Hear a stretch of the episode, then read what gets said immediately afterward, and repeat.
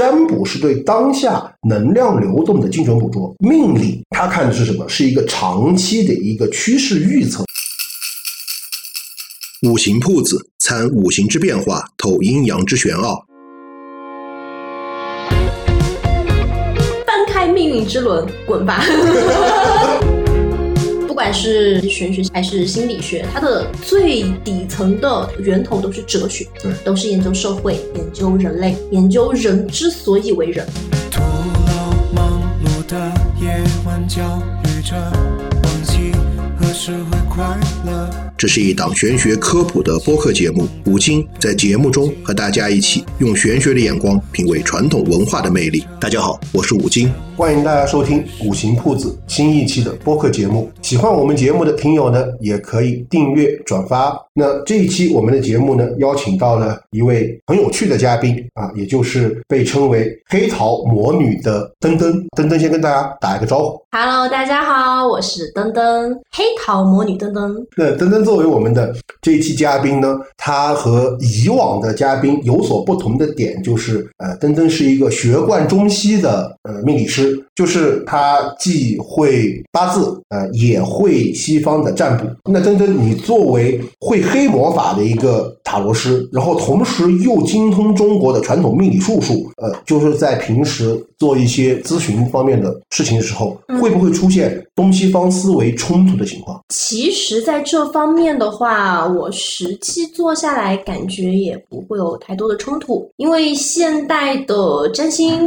还有塔罗这一系列的话，其实会更偏向自然崇拜。嗯然后这个和就是啊、呃这个要说到我的故事了，就是我的家庭的背景决定，就是在我的成长过程中，也会有一些接触到一些和有有点类似萨满，嗯，像什么出马仙啊，对对吧对，出马仙，还有什么神婆，我们会说的神婆这样的东西，它其实也会更偏向自然崇拜。说到底，大家不管是东玄还是西玄啊，他们大家都作为玄学，玄学的根基就是哲学啊。我理解的，无论是东方思维和西方思维，因为其实很多人他们自己不是太理解东玄和西玄，嗯就会觉得它是有差距。嗯就很多说啊，可能西方命理或者西方玄学的结论和东方玄学的结论，或者说思维是有冲突。实际上，我认为是没有冲突的，因为从整个首先，它就是我们去探索自然和世界的一种角度和视角，或者说我们的世界观。对，它只是用不同的语言和文字去，都是去描述客观的事情的话，客观存在本身就是人力无法改变的。对，本质上其实是一样的。因为就你看，呃，像我们中国呃或者东方思维当中比较重要的一个数字七，嗯，对吧？那我们中国的传说来说呢，就是说七是什么？女娲造人用了七天，嗯，对吧？那在西方的整个的，就是万物产生的这样一个传说当中呢，嗯上帝造人用了六天，嗯但是第七天并不是新的循环，是休息。相当于其实，在东方和西方思维当中，都是以七作为新的循环开始嘛。嗯所以一个礼拜有七天这样的一个，那么其实本质是一样的。当然，你刚刚也说了，你的家传也是相对于要特殊一点的，这哦个是不是也是引领你去学黑魔法的一个指引？就是你当时为什么没有想到跟随着家族的脚步去走一些像类似于巫术或者出马一类的，反而转会去学了西方的一些魔法类的？因为它很直观，就是嗯，西方的玄学体系它是讲究四元素，就它会和五行生克会不一样，五行五种元素之间它还讲究生克，然后各种各样的关系。西方的就是谁的能量最强谁当老大，四元素有风火水，就是谁谁能量强它的四元素之间实际上没有相互制约的关系，其实就是最后一个谁的力量强谁说了算。是的，但是转过来说，其实，在命理当中，八字命理当中，呃，中国虽然我们的五行是讲生克的，它是一个循环相克、循环相生的过程，对吧？但是实际上，在八字当中的实物经验是什么？就是一个人他的五行最强的那一个，其实也是做老大的，嗯他转换为食神的内向，嗯取性格嗯最强的那个食神，就是他的性格最突出的那个点，嗯能被看出来的那个点。是的，是的，然后他最强的那个五行类象，也是他能被看出来的。就是经常我会在群里边开玩笑，啊甲木日主 强的女生，一定首先会高，第二个会瘦，啊，对吧？会长得有一点稍微有点男相，就骨骨架会比较大。嗯乙木女生就会很瘦弱一点，身材也会比较高挑一点。嗯这样，它其实会也一样展现出一个五行比较特殊的，就五行比较强的一个特点。是的，是的，这个也是你刚刚就回到你刚刚说的那个问题，其实东西方的思维没有冲突，它还是最后回归到一个一致性的、一个殊途同归的问题了。是的。然后好像之前跟你聊天，你是学心理学的。哦，对，我学过一些心理学。因为我经常有时候在群里面开玩笑，我说，呃，命理八字实际上它就是一个中国人的心理学，对对，更适合中国宝宝体质的心理学。对，有时候我们去看心理医生，心理医生说，哎，这个是你的问题，你怎么怎么样？我不信。对，然后命理师就会说，这个是天的问题，这是地的问题，这个是流年大运的问题啊，我心情好舒畅呀，不是我的问题。说有时候心理咨询师会说，你们俩的感情的问题是怎么怎么样？我不信。最后，哎，你们不合适，你们性格怎么怎么样？啊，我不信。最后说他克你，他不爱你发财，我信吗？那你作为学心理学的人，然后又会看八字，又会塔罗占卜，那你觉得就心理学的一些相关的专业知识，对你看八字和塔罗占卜这块有没有帮助？就是我经常说的一句话是“触类旁通”，嗯，就是不管是呃这些玄学相关的东西，还是心理学，它的最底层的它的源头都是哲学，对，都是研究社会、研究人类、研究人之所以为人，对，就是研究这个世界的本质。然后我们整体是世界宇宙的本质，把它独立化，就是人的本质是什么？是的，或者是某一个具象的自然，它的本质是什么？是的，这其实也是让所有的科学回归到最后，都是说，我就特别记得，呃，亚里士多德，嗯，当时他在写了《形而上》以后，他又写了一本书叫《工具论》，这本《工具论》是后面培根的新工具论的先导基础。那实际上，亚里士多德他就是呃，在这个方面把哲学和科学进行了划分，《形而上》是哲学，工具论是科学。什么是哲学？哲学就是我们去分解世界，嗯，这个世界是由什么构成的？把它分到不能再分的这个任务，如何分解世界是哲学的任务。那分解这个世界如何运转的规律，总结它分解的规律和运转的规律是科学的任务。世界观和方法论，对，就是一个世界观。其实回归到不管是心理学也好，还是我们的玄学也好，是回归到一个问题，就是一个用什么样的方法论去阐述我们世界观这个。是的，是的。那好，我们还是进入到我们这一期节目的第一个环节，就是分享一个听友的故事。但这个故事呢，实际上它并没有很玄的部分，但是它可能会带有一些社会层面的一些因素吧。啊，这个故事是这样子的，就是这位听友的奶奶前段时间就自杀了，听友呢是孙女。呃，但是不是长时间陪伴在她奶奶身边，大概就是一年回去一次。那听友的婆婆呢，就是她的外婆，实际上也就只见过她奶奶两面。然后，但是每次她回家看回老家看奶奶嘛，她她的婆婆就会给她奶奶带一点东西，买一点东西带过去。自从听友的奶奶走了以后呢，她的婆婆就经常梦到她奶奶，而且她奶奶还在梦里边跟她婆婆说话。就特别是上个月鬼月嘛，就中元节鬼月，然后因为她婆婆、外婆和奶奶两个住的特别远，她外婆是在上海，她奶奶是在安徽，对，她就想不通，她奶奶为什么会一直去找她婆婆，而且她说她婆婆每次梦到她奶奶以后都会觉得不太舒服。这位听友又说呢，实际上她。在他奶奶家这边也是比较特殊的，就是她是被家里边嫌弃的，呃，当时好像被送走的一个长孙女，呃，但是现在长大了呢，她是在孙辈当中混得最好的，然后每次去看奶奶都会给钱给东西，然后她婆婆呢对她奶奶也比较照顾，就刚才她也说说每次她回家，她婆婆都会给她奶奶带一点东西，买一点东西。呃，这位听友说的是，他有点想不通的是，他觉得其实他奶奶身边的子女很多，但实际上他奶奶的自杀跟他奶奶周边的子女是有一定关系的。其实他奶奶去世的前后一段时间，她婆婆的妈妈也去世了，但是她婆婆的妈妈从来没有找过她婆婆，因为她婆婆对自己的妈妈是非常孝顺的。然后她还说，她婆婆跟她说，呃，她奶奶一直抓着他的手跟他讲话，指甲都抠到肉里边了，他就觉得很滑稽，说。呃，他奶奶那么多子女，一个都不找，但是找一个完全不相关的人，就觉得呃这个事情挺蹊跷的。实际上，这个故事从玄的方面，或者说从中国的传统来说，它有这么一一种说法。第一个就是说，呃，去世的亲人，我们如果梦见，是可能有托梦。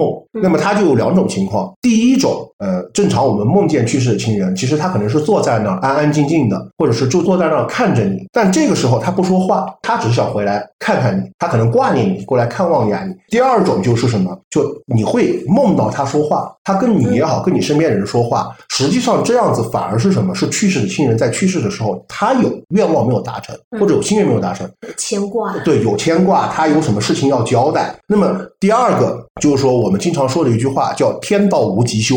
其实真正真人去到了另外一个世界以后，作为飘，他实际上是没有善恶观的。就他不会说谁是我的亲人，我去找他，或者谁不是我亲人，我我不能去叨扰他。他第一个想法一定是去找他挂念的那个人，一定是去找什么？找能够帮助他的人。其实这个讲一个比较不太贴切的例子是什么？这个就很像，呃，在我们小区或者野外的一些野猫野狗，嗯，它饿了。他第一个想到的不是抛弃他的主人，或者说想到谁，他第一个想到什么？为周围曾经喂他猫粮狗粮的那一个人。是的，对，这个其实是一样的，就是说，因为其实，呃，如果按照这位听友说的，他奶奶的子女其实实际上对他奶奶都不够照顾或不够好，才让老人自杀。对。但老人为什么会在去世以后会去找他的婆婆？是因为，呃，在老人生前，他的婆婆很照顾他奶奶，而且他作为长子女回去也会给钱。给给东西啊，那么在老人去世以后，他的人魂或者地魂的潜意识就会觉得他们能够帮助我。那至于为什么呃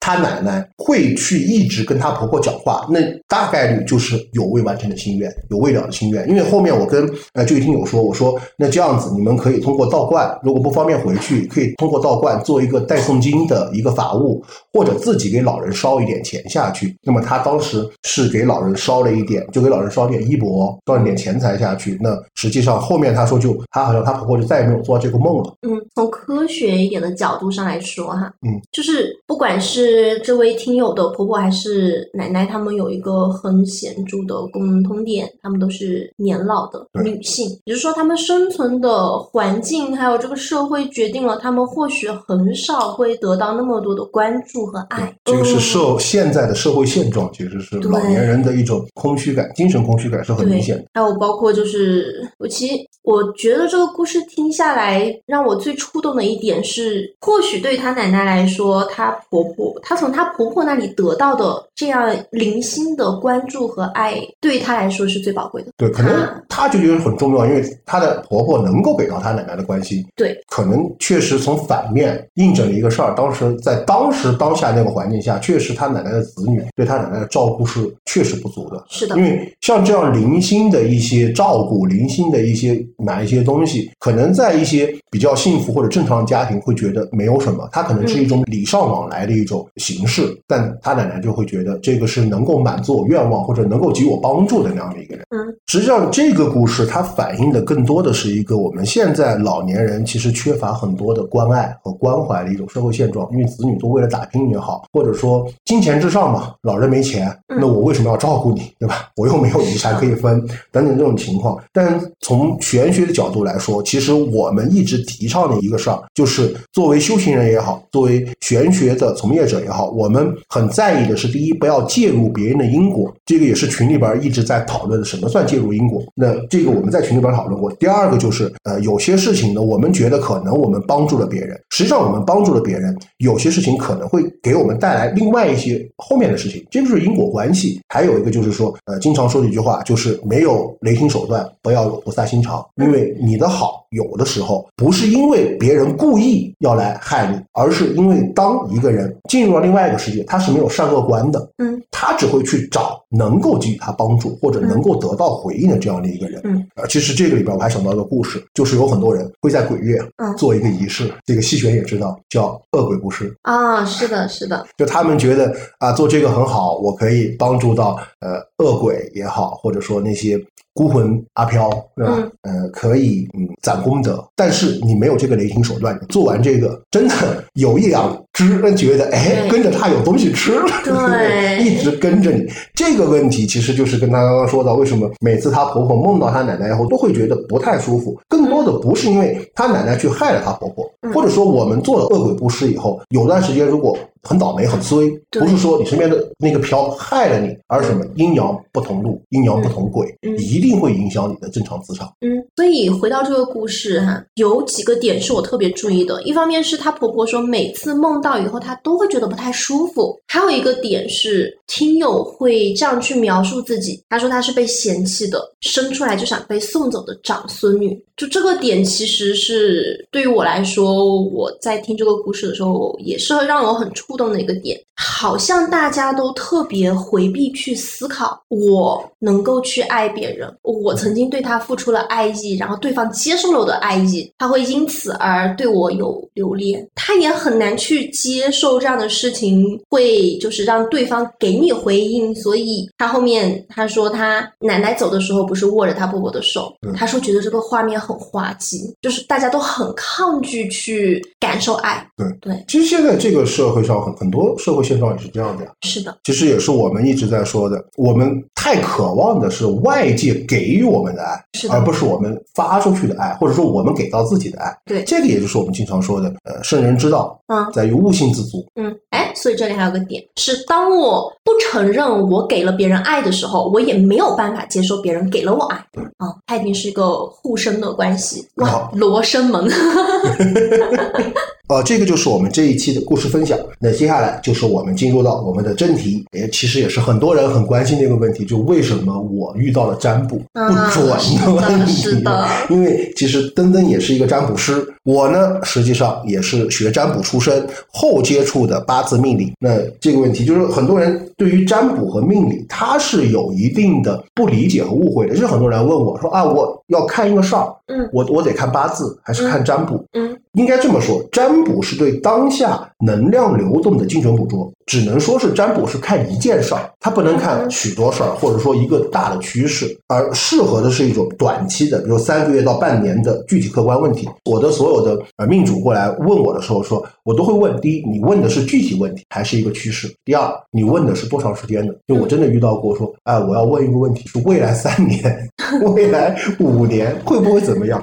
我说这个占卜看不到，占卜一定是短期的一个能量交互的一个问题，嗯而不是一个长期的。因为占卜看的是运，而命理它看的是什么？是一个长期的一个趋势预测，适合的是长期模糊的发展趋势。因为我们一个命理，它也也就那么多字儿，对吧？二三十个字儿，是的我要给你在未来几年或者十几年会发生的事情，所有要给你模拟一遍。嗯，它不会那么精准，但占卜就是那么一件事儿，也是那么多字儿。对，我去再去给你还原这个事情，它更精准。所以占卜可能更适用于说什么某件事情能不能成，就比如说我去做这笔生意能不能赚钱，嗯我和谁能不能结婚，嗯或者说我和他的这段感情能不能成，嗯或者说我考试能不能过，能不能面试成功，能不能找到工作，能不能找到这一个特定的工作等等一些具体的问题。嗯而八字或者说命理可能更适用于什么？我什么时候会发财？嗯，然后还有一个什么？什么时候会有感情呀？什么时候工作会遇到问题啊？等等，它是一个区间，没有那么精准。八字一定没有占卜精准，就因为我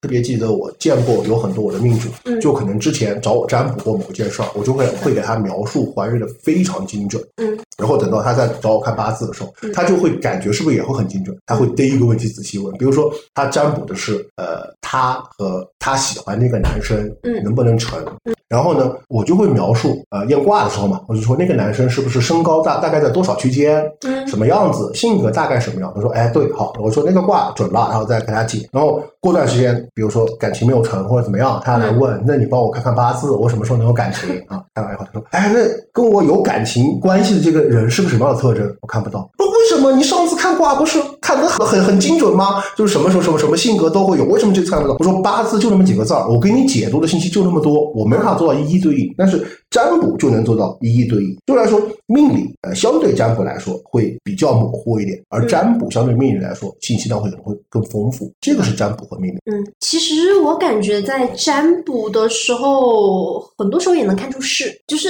你能够通过去看到，尤其像塔罗，塔罗是很直观，它是图画，你能看到啊，他现在处于的这样的情况，他或许能成，其实他是有成的概率的，但他抓不住。很多时候不是他，就是这个事情板上钉钉能成还是不能成，是你能不能有本事抓住。对，嗯，其实占卜也一样，它很多事情就是说，呃，虽然问题很确定，但你不一定能得到一个确定的答案。有时候就是，其实它是在成与不成的之间。就是呃，六爻的一本经典著作嘛，嗯，那个刘伯温写的《黄金册》里边，嗯就有句话叫“有伤须救”。嗯，就我们看，呃，通过呃中式占卜看的话，就其实就是看五行之间的深刻强弱关系，嗯来预测事情吉凶。那么实际上，呃，刚刚你说的这个问题，从中式占卜来说，就是说什么？他问的这个事儿，我们叫用神，嗯，他弱有伤就被克了，嗯或者说被耗泄，嗯弱了弱了，但不一定就说不成，我们就要有伤需救。这个事儿原则上不成，但是有什么办法可以把它救回来？是的，很多时候它不是一个既定的答案。真的呀，这就是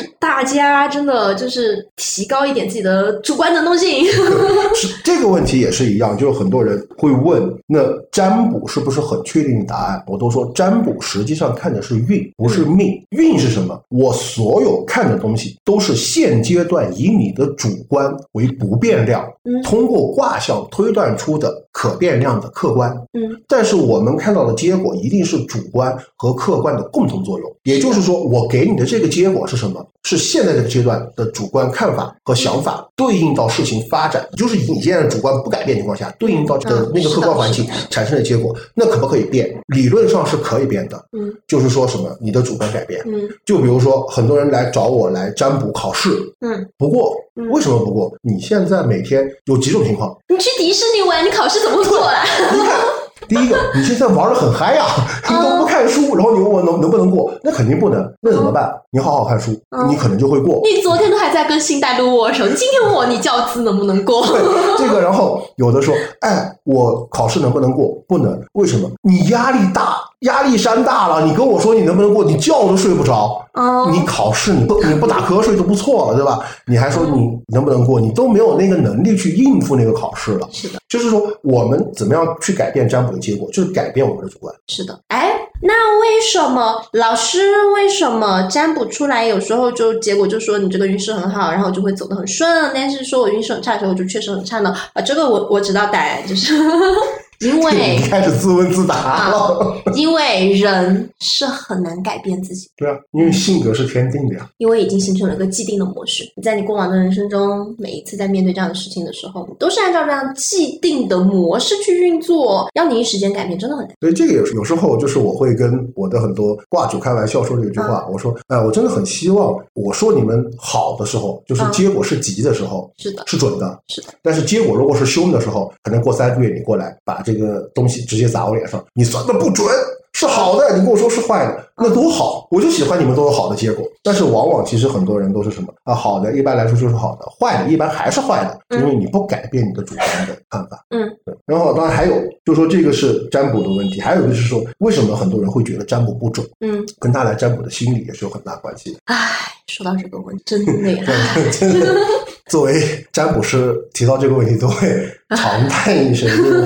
就我遇到很多很多人都是以开玩笑、嗯。或者玩票的性质过来看占卜。就我曾经遇到一个最经典的问题，嗯。就到现在我都觉得我可能捋不清那个逻辑，你知道吗？就是我当时还在跟师的时候，嗯有一个朋友知道我学这个占卜的嘛，嗯然后有一天过来找我说：“哎，你给我算一卦吧。”我当时想着是啥？嗯，那我算卦就算，反正我在学，我拿来练手。说啊，你要算啥？他说：“嗯哎，你你算一算，我今天会不会找你算卦？”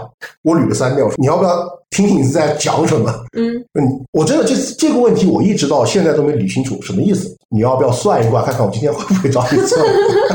这其实一开始很多人问，就是说在中国占卜的传统当中，嗯有一句话叫做“呃，算卦不算空，嗯算空两不公”，就是说嗯你不管怎么样，你只要起卦，你一定要收钱，或多或少随喜三块五块。啊，我刚刚也是想说这个问题，我刚刚也是想说挂镜的问题，为什么你会遇到这样的问题？最根本的原因你，不收钱，钱啊，你还不收钱，我还以为是你钱收少了。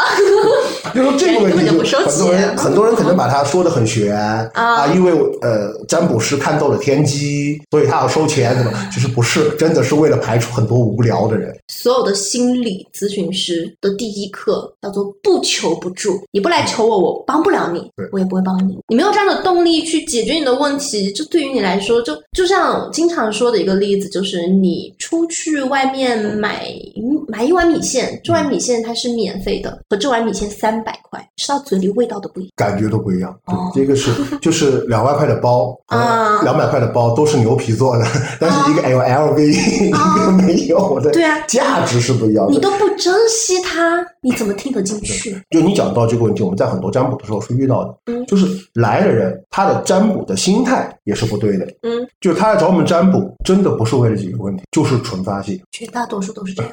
我 遇到一个，我遇到一个真的嗯。是我可能是我截止到目前职业生涯中最痛苦和不堪回首的一段回忆，嗯。也是刚刚出事不久，当时还没有做节目，有一个是朋友推荐过来的，我不认识，嗯。啊，他找我占一卦，说好，而他这个问题其实也很难回答，他说、嗯。我想看看我男朋友还爱不爱我的，那实际上在呃中式爱占卜的可，所以说哎这个你问出从这个话就是不爱了。从客观来说是可以粘出来的。啊好，其实你这样也是对，能问出这个问题，一定是感受不到爱。其实我不用占卜，我可以告诉你不爱了，对，相当哎，于那天我们才说嘛，就是就不管对方到底真的有没有爱你这个行为，你已经对此有犹豫了，你已经在否定他爱你这个行为了，对，那就是不爱其实这个问题它是一个逻辑推导的过程。啊，你为什么主对你为什么会觉得他不爱你？是因为你感受不到他的爱。啊，你为什么感受不到他的爱？一定他有一个行为或者有一系列行为让你感受不到。嗯那转过来，那这个问题是什么？那一定是不爱啊！啊这个都不用占卜。哦，这个的底层逻辑就一句话就把你的钱就对，但是他他要问的是什么？他要问的是我如何才能让他像我想要他对待我那样对待我？不是，他先说过他占卜的问题是啥？是哎，我想问一下我男朋友爱不爱我？其实按照这个理论上来说，通过五行生克是可以大概推出来他对你的态度，啊，不是说爱不爱，啊是厌恶你还是喜欢你。啊就他其实是客观的，就比如厌恶就是我就不想见到你，喜欢就说哎我跟你聊得来。首先它不是一个主观的想法，它是很客观的环境，然后可以看好。但是我跟他说了，我说我给你看的这个，就算是爱还是不爱，可能不是你想象的那个爱和不爱，只能说他厌恶你，还是觉得你 OK 能跟你有话题这个概念。但是我发现不是，他问的不是为了去解决问题，或者说去问问题，然后我才说一个啊，你男朋友可能跟你还是聊得来的。嗯然后之后我正常占卜是半个小时嘛，嗯之后的五十分钟啊都是她在跟我讲，她男朋友怎么怎么怎么不爱她，为什么她跟她男朋友做了什么什么事，啊、怎么怎么爱她男朋友，她男朋友怎么怎么的，然后我就一直在听，最后她把钱转给我的那一刻，我觉得，哎呀，就是我只要心理精神够强大，这笔钱蛮好赚的。哦，我就说了一句话，我是说，哎，他可能跟你还是有共同话题的，然后就开始后面全是他在讲，完了就完了。就有的人他为什么会觉得占卜不准，是因为你不是过来解决问题的，嗯你是纯发泄。嗯，哎，如果你跟他说的是他可能确实他就是不爱你，一样的，他也一样的一样的他要的不是这个。他要开始证明他爱我，他还在说什么屁话？然 后还有一种就是什么，就他会觉得占卜不准的，嗯大部分绝大部分觉得占卜不准的，开玩笑的，因为我们开玩笑我们听得出来，我就不给你占了，对吧？嗯有些什么时候过来，哎，我我也见见过说，早上起来一个微信甩过来，帮我粘一下，帮我看一下我今天出去会不会捡到钱，滚！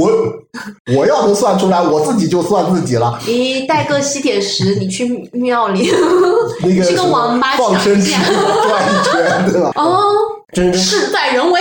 占卜被认为不准的，当然除了嗯它确实有不准的部分以外，嗯被很多人认为不准的，最大的是什么？他内心已经有了很明确的答案了。他来找占卜，只是为了确认他内心的那个答案，也是我见过的呀。嗯过来说，呃，我要不要辞职？然后其实这个问题已经很很很主观。那我说我帮你占，我帮你占了以后，其实他的工作是蛮好的。我说工作很好，你为什么要辞职呀？后来他也说工作怎么不好？我说你把八字给我，我瞄一眼，嗯你这段时间工作是不是有什么问题？一看，哎，没问题啊。然后说你工作蛮好的，你没有必要辞职的什么什么。然后他还说不，你算的不准，我工作就是不行，我现在就是压力大，我就是要辞职，怎么怎么样？你都决定了，你问我干嘛？这种情况会是硬重还是比肩重呢？嗯 他的目的其实就是为了通过占卜嗯找一个内心确认的答案，说，哎，你看玄学都告诉我要辞职了，就更坚定。实际上他已经选择答案，但是有时候他所选择的答案，可能往往往不是占卜给他的答案，嗯。他就会觉得占卜。嗯，抄他底，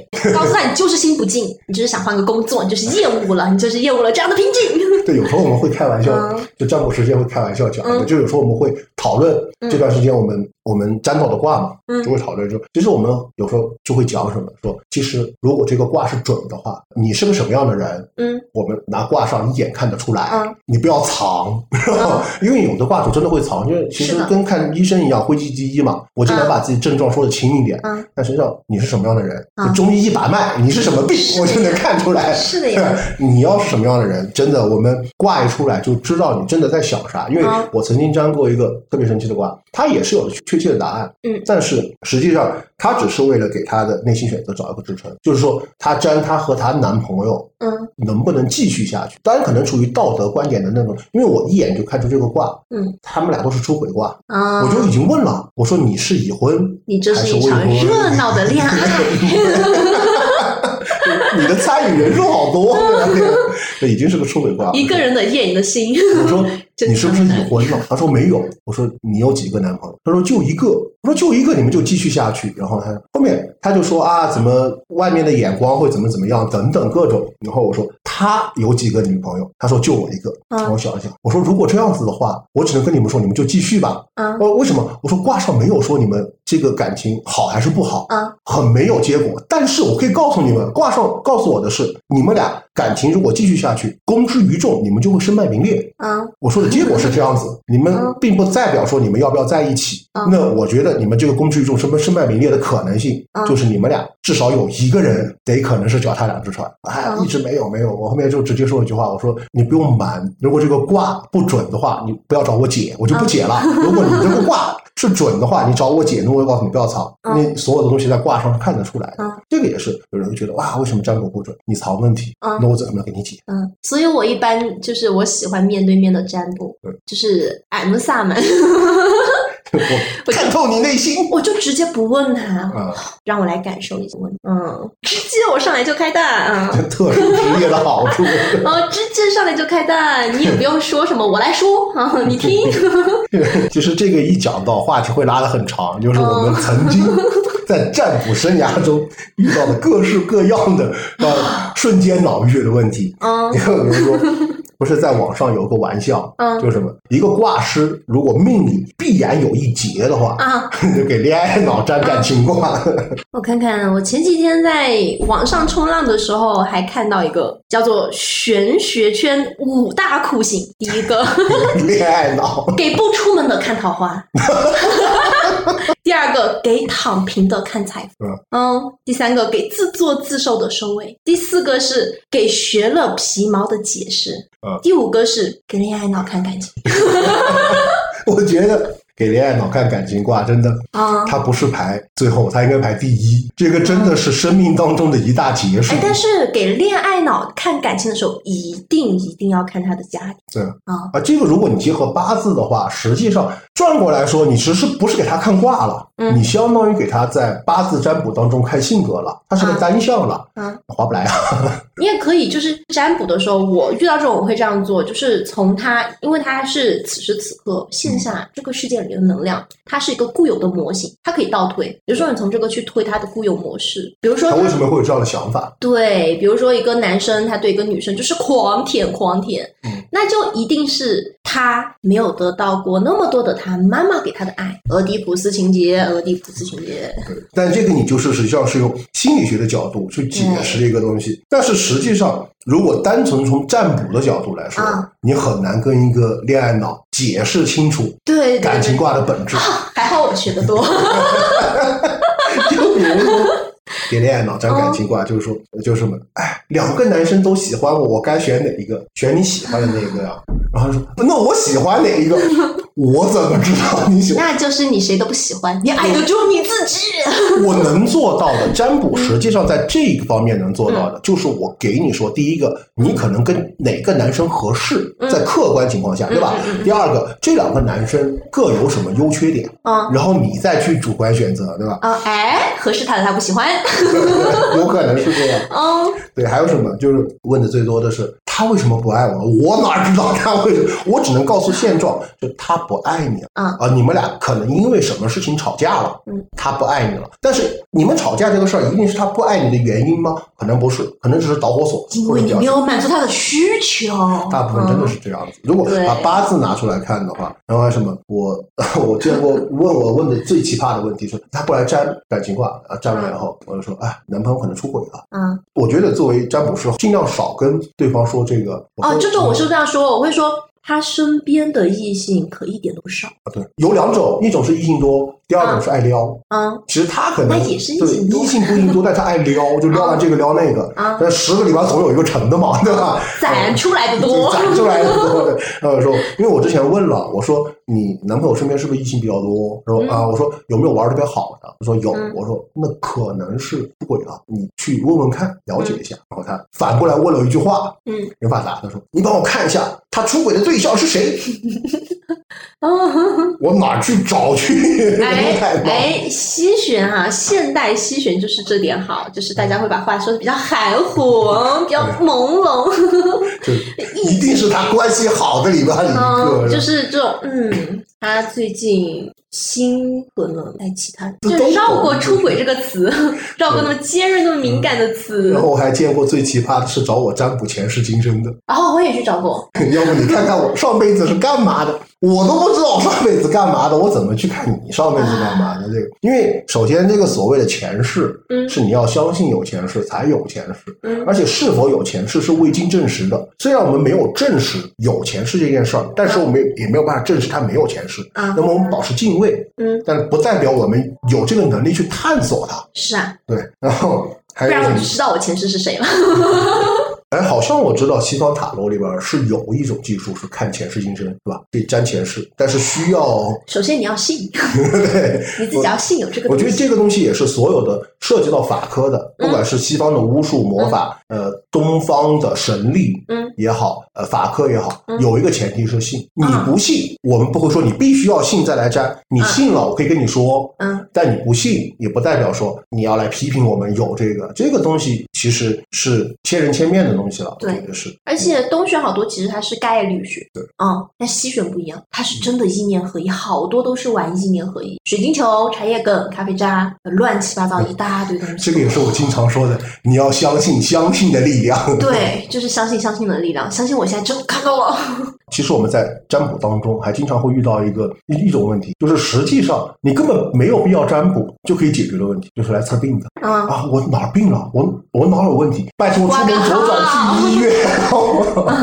你来问我，你嗯你不如去医院做个体检。嗯来的时候还有什么测怀孕的？啊，过来测，哎，我这个月没来，对吧？验孕棒才多钱啊？四块钱或者是还是十块钱的东西，对吧？就这个问题，哎，你帮我粘一下，我有没有怀孕？我说，我说我可能没有验孕棒准，嗯 所以这个就呃引出了占卜的四不占嘛。这个是在中国占卜的传统的所谓的师训也好，还是传统上也好叫不疑不占、不成不占嗯、不义不占、无感不占。就所谓的不疑不占，就是我们刚刚说的，你都没有疑问，你开玩笑来问，是真的什么都问不到，而且也没有这个心情陪你去玩这个东西。嗯，因为就像不管是从西方说的心灵感应也好，嗯。东方是相信有卦神的，嗯。不然为什么我们能够知道千里之外的你，或者说数素未谋面的你的事情，可以在占卜上展现出来，嗯一定是有一个神力。嗯，哎，塔罗会这样，就是你没有疑问，但是你来占，翻开命运之轮，滚吧。就从此命运之轮开始转动了。是啊，对，这个是该咋样就咋样啊。其实也一样。嗯。就是我们，如果你不疑的话，就没有疑问，嗯。实际上也能出结果，能知道你实际上没有什么想法，没有什么疑问。嗯，但费时呀，费事呀，你得出牌阵呐，是。啊，我得起卦呀，我得摇那个钱呐，对吧？这个第一个，第二个叫不诚不占，嗯。就你不诚信，就你不相信，嗯。就你觉得哎，这个占卜是真的还是假的？啊就一句话，你都不相信的事儿，我为什么要帮你？嗯，其实就是那个不求不助一样。对，一样，嗯。就是这个，在中国传统当中有一句话叫做“一不叩门，嗯法不轻传”。嗯，就呃，像我学占卜也好，我学术数也好，入门跟师第一课叫止语。嗯嗯，哦，不要有去帮助人的心，就放下助人情节，哦尊重他人尊重他人命运对，就是不要去缠着卦着说，我给你算一卦。其实啊这也是我经常跟很多人说的。我说怎么去判断嗯一个占卜师也好，一个命理师是真是假？最直观的方法，你遇到一个老拉着你说我要给你算一卦的人，要不然就是学艺不精的，要不然就是假的。啊，圆通寺门口那些。在寺庙门口那些，那不义不沾呢，实际上它就是呃违反道德等等。实际上这个东西它更多的是什么？不能给你坏事做指引。但这句话我一直不认为是你不义的事儿，占不准是可以的。就最简单，如果你来找我说我明天要去抢银行，能不能成？首先第一个占卜肯定会出来结果，但大概率不成。嗯现在抢银行能成的也没有多少个。我 能不能三天之内嘎了他？对，理论上其实卦会出来的，嗯。但是为什么这个不沾？呃，我们说的天道无吉凶，天道无善恶，嗯。天道不会告诉你做这件事是好还是坏，嗯，但是从你得职业讲讲职业伦理。对职业伦理上来说，嗯。我不能给你不好的事情做任何指引。嗯。这个也是呃，作为东方的命理的一个师训或者祖训，是不允许沾赌博，嗯。不允许沾杀人，嗯。不允许沾伤害，嗯。是不能沾的这个原因。就是我不能为你不好的事情去做任何指引。嗯。还有一种最多我们遇到的无感不沾，嗯，就很多人会特别关心跟自己没有关系的，是的，还有遇到过来问分手几年的前男友有没有找到女朋友的，袁隆平爷爷把他们喂得太饱。哎，这个一般来说这样子一般是不去接的，嗯所以关你屁事啊！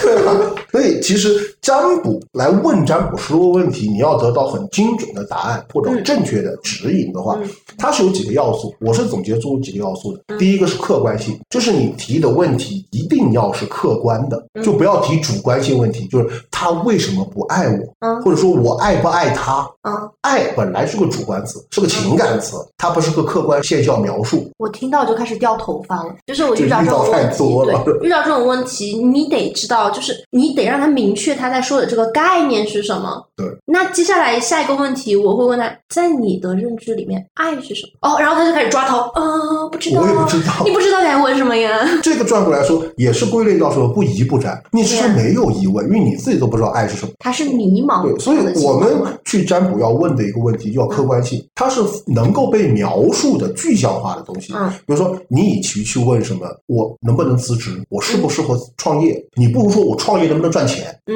我创业能不能成功，嗯。我创业能不能得到我想要的东西，这个是能够具象被描述的东西，啊对吧？那第二个什么？短期性，嗯，就因为占卜是运嘛，运会变呀，是的呀。对吧，？境随心转，境随心变。我们的心态、我们的主观变了，你的运一定会变。所以，所有的占卜的结果是假定你当下的主观认知、主观心态是不变的情况下，以你现在的主观推断出来未来的结果。嗯，但是你主观变了，它就会就会改变。环境是影响。问三年五年的，嗯我第一个卦我不知道怎么看三年五年的事儿，嗯你不如给我个八字，嗯 这个一定是短期性的，三个月到半年是嗯比较合理的一个占卜区间。但现在其实中国古法里边有占卜终身卦和嗯。年卦，我个人并不太认可，因为终身卦从我们学的很多的古籍当中有一个很明，因为因为我不知道塔罗是怎么说的，嗯有没有看终身的说法？从中国占卜来说，它有终身卦的说法，嗯但终身卦只是看什么？你这一生嗯的富贵穷通，嗯就你看财就是财，看官就是官，看子就是子，看感情就是感情。嗯但是这个也是极其模糊，比八字还模糊。嗯就最多说，哎，你这辈子可能会有钱，那什么时候有钱不知道，嗯哪个阶段有钱不知道。嗯那有的人可能是老了有钱，钱，有的可能是年少有钱，嗯有的人可能是中年有钱，嗯不知道，只能说你可你会有钱，你会当官，但是你会当到多大的官不知道。嗯这个也是因为本身占卜的信息量就比八字少，嗯，它只会更模糊嗯，你问的时间越长。说白了还是涉及到职业伦理，你的良心会不会痛？有些塔罗师他爱炫技，他会说很远很远很远很远的事情。我跟一百个人说，起码会有一个人中。对，而且时间越长，啊我越容易解释。啊，幸存者偏差，说对，这个问题，其实对于来说，为什么占卜我都建议大家去占短期，不要占长期的事情。这个很简单，如果我没有职业道德，嗯，我给你占五年后，嗯你会发财，或者五年后你做这个事儿能成，嗯你五年后来找我，我哪儿去？这个第一个问题，对吧？嗯第二个，因为我们一直说的是占卜是运，不是命。弄完了以后就会说，哎，你这两年是不是发生什么事儿了？是嗯，哎，那就是这个事儿，你的运变了嘛？对啊。我就把你整个就扭过来了。对，你会因为某件事情，然后有血光之灾，然后你的运势怎么样怎么样？嗯对，就改变这个，这是对短期。第三个是可被理解性，嗯其实这个是很多人，包括很多占卜师都没想到的一个点。嗯就为什么我们的卦嗯不准，是缺乏可被理解性，不是被挂主理解，嗯而是能够被挂失理解。啊，因为什么？亚里士多德说过一句话，叫“我们的认知是建立在经验上的可感知性是”。啊你所认识的世界上所有东西，一定是你有鲜艳的东西在头脑里边。你看见一辆车过来，嗯你能准确的说出这是宝马三二零的前提是你一定见过宝马三二零，对，你才能知道它。就是我们要去理解一个问题的前提，嗯我一定要有这个经验，我脑子里边一定要知道这个事儿。是啊，就是说，有时候有的卦主会问，会说：“哎，你怎么问那么多？你问那么细，你什么都知道了。”那他就不是因为我要去问细节，而是我完全无法理解你的问题，是啊。我要把它变为我能理解的。首先，我们这个要是有效沟通，我们要达成一个共同的认知。对，嗯，没有共知的情况下，我们才能够沟通。你说的爱和我说的爱一定一定是一个爱，对，对，一定是一样的。一定是不一样的。你认为的爱和我认为的爱一定是不那我，但是你要说，如果一旦嗯卦主，这个也回归到一个主观性问题，嗯就是一旦挂主认知的爱嗯和挂失认知的爱是一致的，那么挂失说他不爱你，也就是挂主所认知的他不爱你。嗯，其实这个也就是个答案。所以这里面就要疯狂的去沟通。你觉得什么样是爱？因为有些人他会认为的爱其实没那么多，只是对方愿意为我花钱。嗯，我根本不要求你一定要只有我一个人，你在外面就是莺莺燕燕的也 OK，你只要给我花钱就是所以你给我物质上的需求对就是爱。这个时候可能挂失会理解所谓的情绪陪伴呀、情绪价值是爱。啊这个时候我觉得啊，他可能不够爱你，但是可能挂主会觉得他爱我的呀，他每个月给我五万块生活费，怎么就不爱我？对啊这时候就会出现就是我们大家所认为的占卜不准的问题。男人的钱在哪里，他的爱就在哪里。这个是认知上的偏差，对嗯。实际上也就是说，我们去问卦师的问题，或者说问占卜师的问题，基本上要保持一个客观性。你问的一定是能够被具象化的客观存在和客观事实。第二个是短期的，你不要问三年、五年后，三个月、半年，嗯这样。第三个就是你问的问题一定要被卦师或者占卜师能够被他理解。嗯就算他不理解，你给他解释一下嗯，你说的是个什么？因为有时候，特别是问工作，啊，呃我能不能变动工作？那这个时候我就会多问一句：你是在国企，嗯还是在体制内，还是在私企？那因为国企、体制内和私企，它变动工作是不一样的，嗯变动程序不一样。我按照国企来理解，你是私企的，嗯那我跟你说，那这个看可能会有小的变动，但是变动不大。你这边能想到我是不是要辞职的这件事儿呢？但体制内有谁会轻易辞职呢？对吧？这个是个问题。嗯，其实有些问题实际上是没有办法得到准确答案，它都是一些类项性的问题。比如说，有的人来问啊，他和他的对象或者他嗯喜欢的那个人、或者对方能不能够成为情侣？什么叫情？怎么样算情？你如何界定情？对然后又跟开始了啊一大长串问题，漫长的问问题过程。唉，实际上，这个呢，它在呃六爻或者中式占卜当中，它有一个说法。嗯。当然，这个只是在公中国来占婚姻，嗯。是我们叫六合三合。嗯。形成六合三合局是一定说能够在一起，嗯。但是这个在一起不是说对你界定的问题，嗯。是我们确定关系，做情侣该做的事儿就叫情侣，嗯。还是我们彼此要有爱、嗯。有感情、有情绪价值、有物质那个有物质的陪伴、嗯。情绪的陪伴在一起才叫情侣。嗯。这个，但是如果按照呃纯占卜或者中式占占卜的角度来看的话，嗯它是什么？什么在一起？就是你们适合在一起，嗯，你们就单纯的以关系、客观关系为。嗯所以这个其实回归到一个问题，也是你要说的这个东西要能够被占卜师所理解。对你所谓的情侣是什么？所以有些人会认为我们两个成情侣就是我们彼此给对方一个位分，有些人认为的对有些人认为的情侣又是我们彼此之间，就是我们一起牵过手、看过月亮啊，就算情侣了。呃，这这类问题，那么你就要说明会不会成为确认关系，成为男女朋友、情侣，啊是大家所认可的那种情侣，啊可能这个变成客观性的问题会更实际一些。嗯，嗯，就是我们彼此给对方一个位分。对？还有一种就是最让占卜师头疼的问题，就是我是否应该辞职？我是否应该分手？啊我是否应该买这个东西？我是否应该买车？你想整就去整嘛。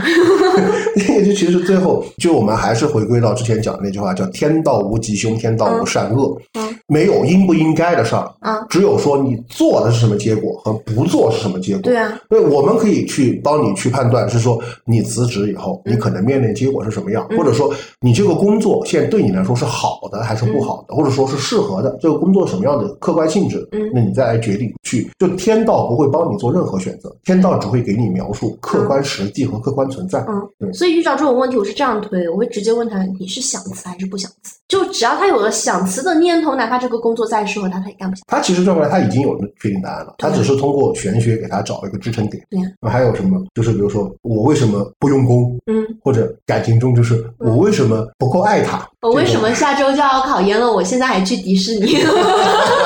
那是因为你有钱，好不好？这个是过于情绪化，其实这个是纯主观问题了，啊，我没有办法帮你判断你的的主观问题，是吧？这个。问问你自己，到底还想不想考了？这个是。还有什么？就说我的桃花什么时候来？就是我的感情如何？我什么时候能找到工作？我什么时候发财？这就回归到一个问题，它不是一个短期客观和明确的问题，嗯它是一个长期模糊和趋势性的问题。对，而且严格意义上来说，每个月都有一，每个月都有桃花。每个只要你愿意出门，多出门，对啊，应该这么说。首先不说每个月，其实每个人每年都会有桃花，啊，因为流月会在转嘛，它流流日的吧对吧？流日也在转，你找到你桃花旺的那个对啊。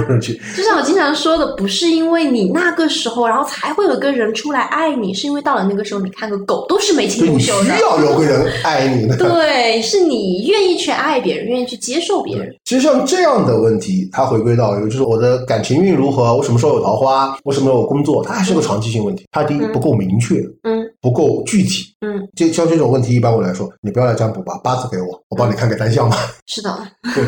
还有什么？哎，还有一个问题就是，我经常会遇到，我什么时候会结婚？我什么时候会生小孩？我什么时候就这类型的，就是其实，在西方理论上来说，嗯，就只要他是个占卜，他都能看。但是这样的问题真的我一点回答的意义都没有，就还是那个话，你想做你就做。这个问题，我觉得从东方玄学来说，啊首先应该看啊，当然如果是短期的，嗯，比如说卦主来问我和老婆准备今年要结婚，嗯。大概什么时候会结？嗯，或这样，或者说我和他结婚大概什么时候会结婚这个概念，那这个是这样子的。就第一个，短期内确定的事情的话，嗯。具体事情，嗯。呃，我们东方的玄学是有专门一个课题，嗯。叫研究应期，嗯。应在什么时候？嗯。就专门有一个，就比如说很多的，就是说这个病什么时候好嗯。啊，就可以有一个应期。嗯。就我做这件事儿能不能发财，嗯。在什么时候能够发这这笔财？我这个月什么时候可能会破产？嗯是专门是有个应期，但是前提是有这件事儿，嗯，就是你要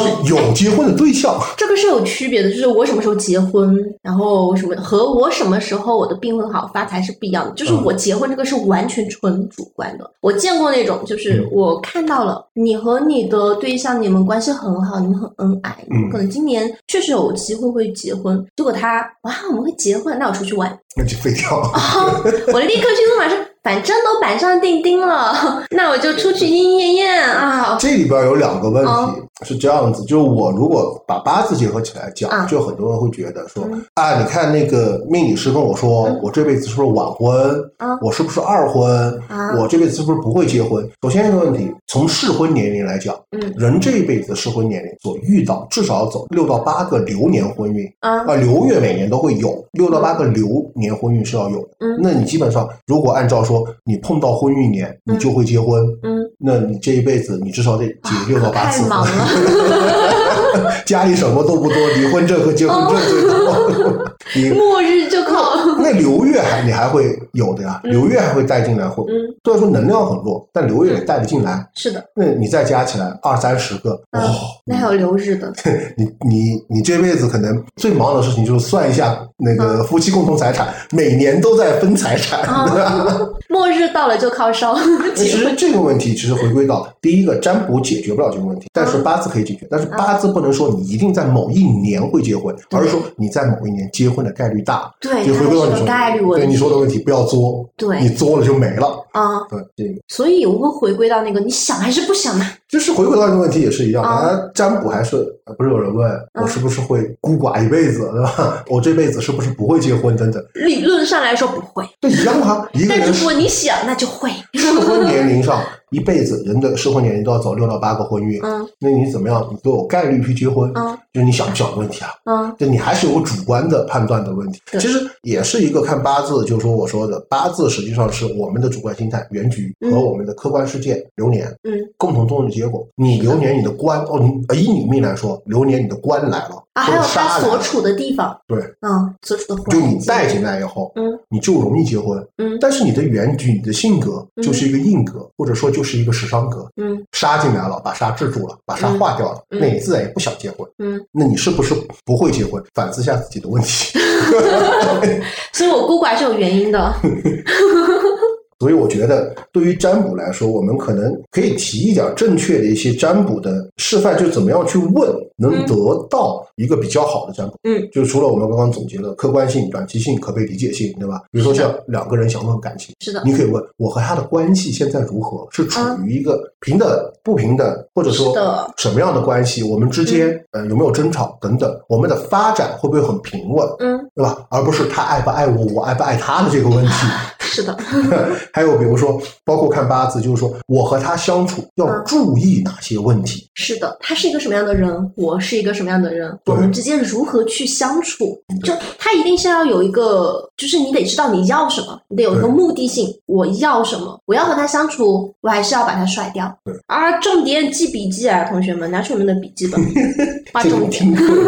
就比如说还有就是问工作，我应不应该辞职？其实你这个问题是换一个来说，嗯我现在工作中的问题在哪？对我哪里做的不好对，都或者说这个工作对于我来说是个什么样的感受？啊？是压力大了，嗯还是工作难度大，嗯或者与我的专业、我的能力、我的技能不匹配？如果我想升官，那我应该怎么做？对我应该怎么做？对，这个是一个客观的问题，嗯就包括什么呃，我会不会发财？你不如转化为我做这件事儿会不会发财？我怎么样才会发财？都比这个好啊！对，一句话，我要知道你会不会发财，啊我也知道我会不会发财啊了。你到底是想发财还是不想发财呢？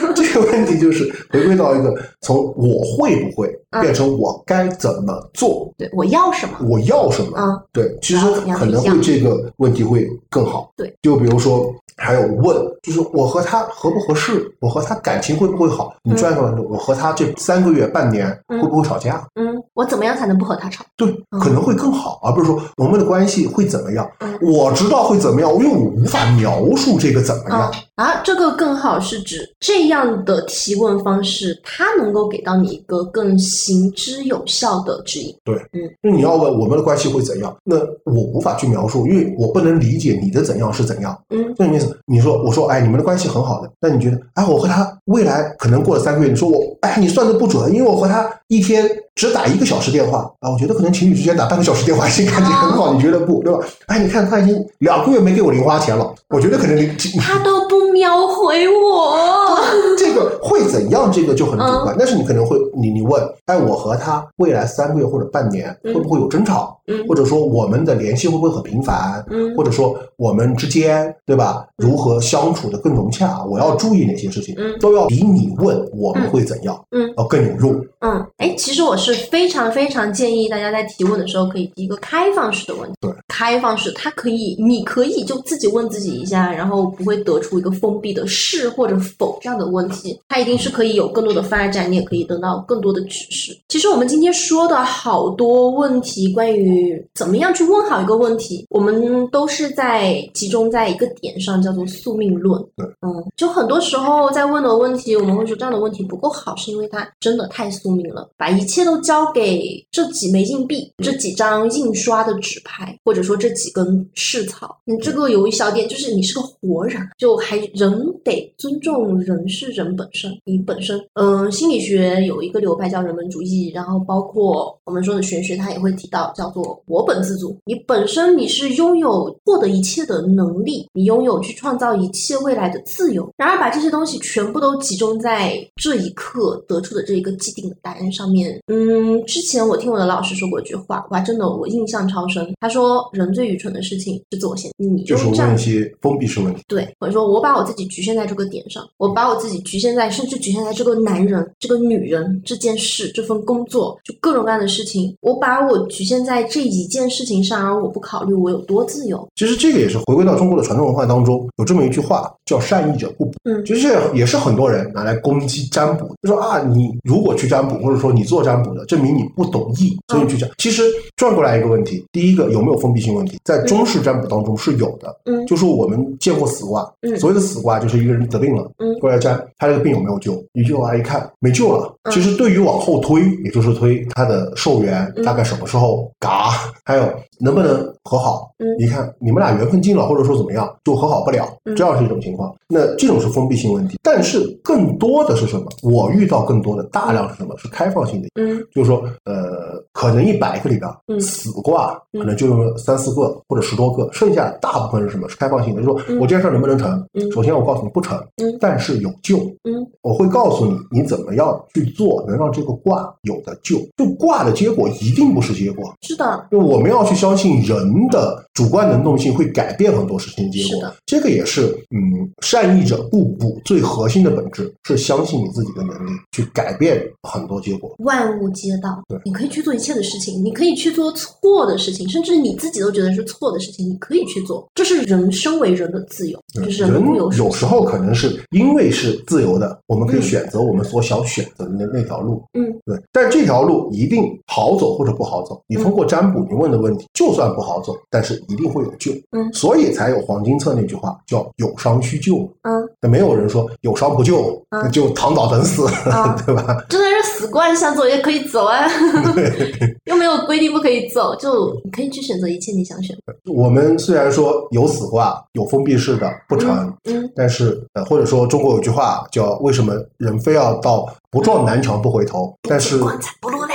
但是真的见棺材的机会就一次，嗯对吧？撞南墙的机会就一次，嗯没有那么多人会经常碰到撞南墙或者见棺材的情况。更多的还是要相信自己。占卜的结果，我们可能会从我们的主观去嗯改变这个结果，它一定不会是变成束缚我们行为的这样一个结果。嗯所以说，我们问占卜的问题，很多的不要太去局限于成或不成，可能你要更多的问为什么不成。嗯就是说，如果真的不信问到死卦，那我们可以换条路走，但更多的是非死卦，是开放性的不成。但你问一句为什么不成？嗯，可能卦师或者占卜师就会把不成的原因告诉你，你把这个原因改变了，那结果自然就是的。所以话又说回来呀，占卜是更适合中国宝宝体质的 心理咨询。就想要个答案。对，就很多时候，不管是给出的，会发现占卜师啊，我们不说那种半吊子占卜师嘛，嗯，就大家稍微好好的、认真的读了书、学了的占卜师，会发现他会给出答案，会给指引。但占卜师更大的意义在于教育，我告诉你，你如何得到你想要的。对，嗯，用什么样的方式？对你将去承担什么样的后果、什么样的代价，你想要怎样选呢？好的，那这一期节目我们就到这里结束了，谢谢大家收听，大家拜拜。拜拜。一切关联的是不是巧合？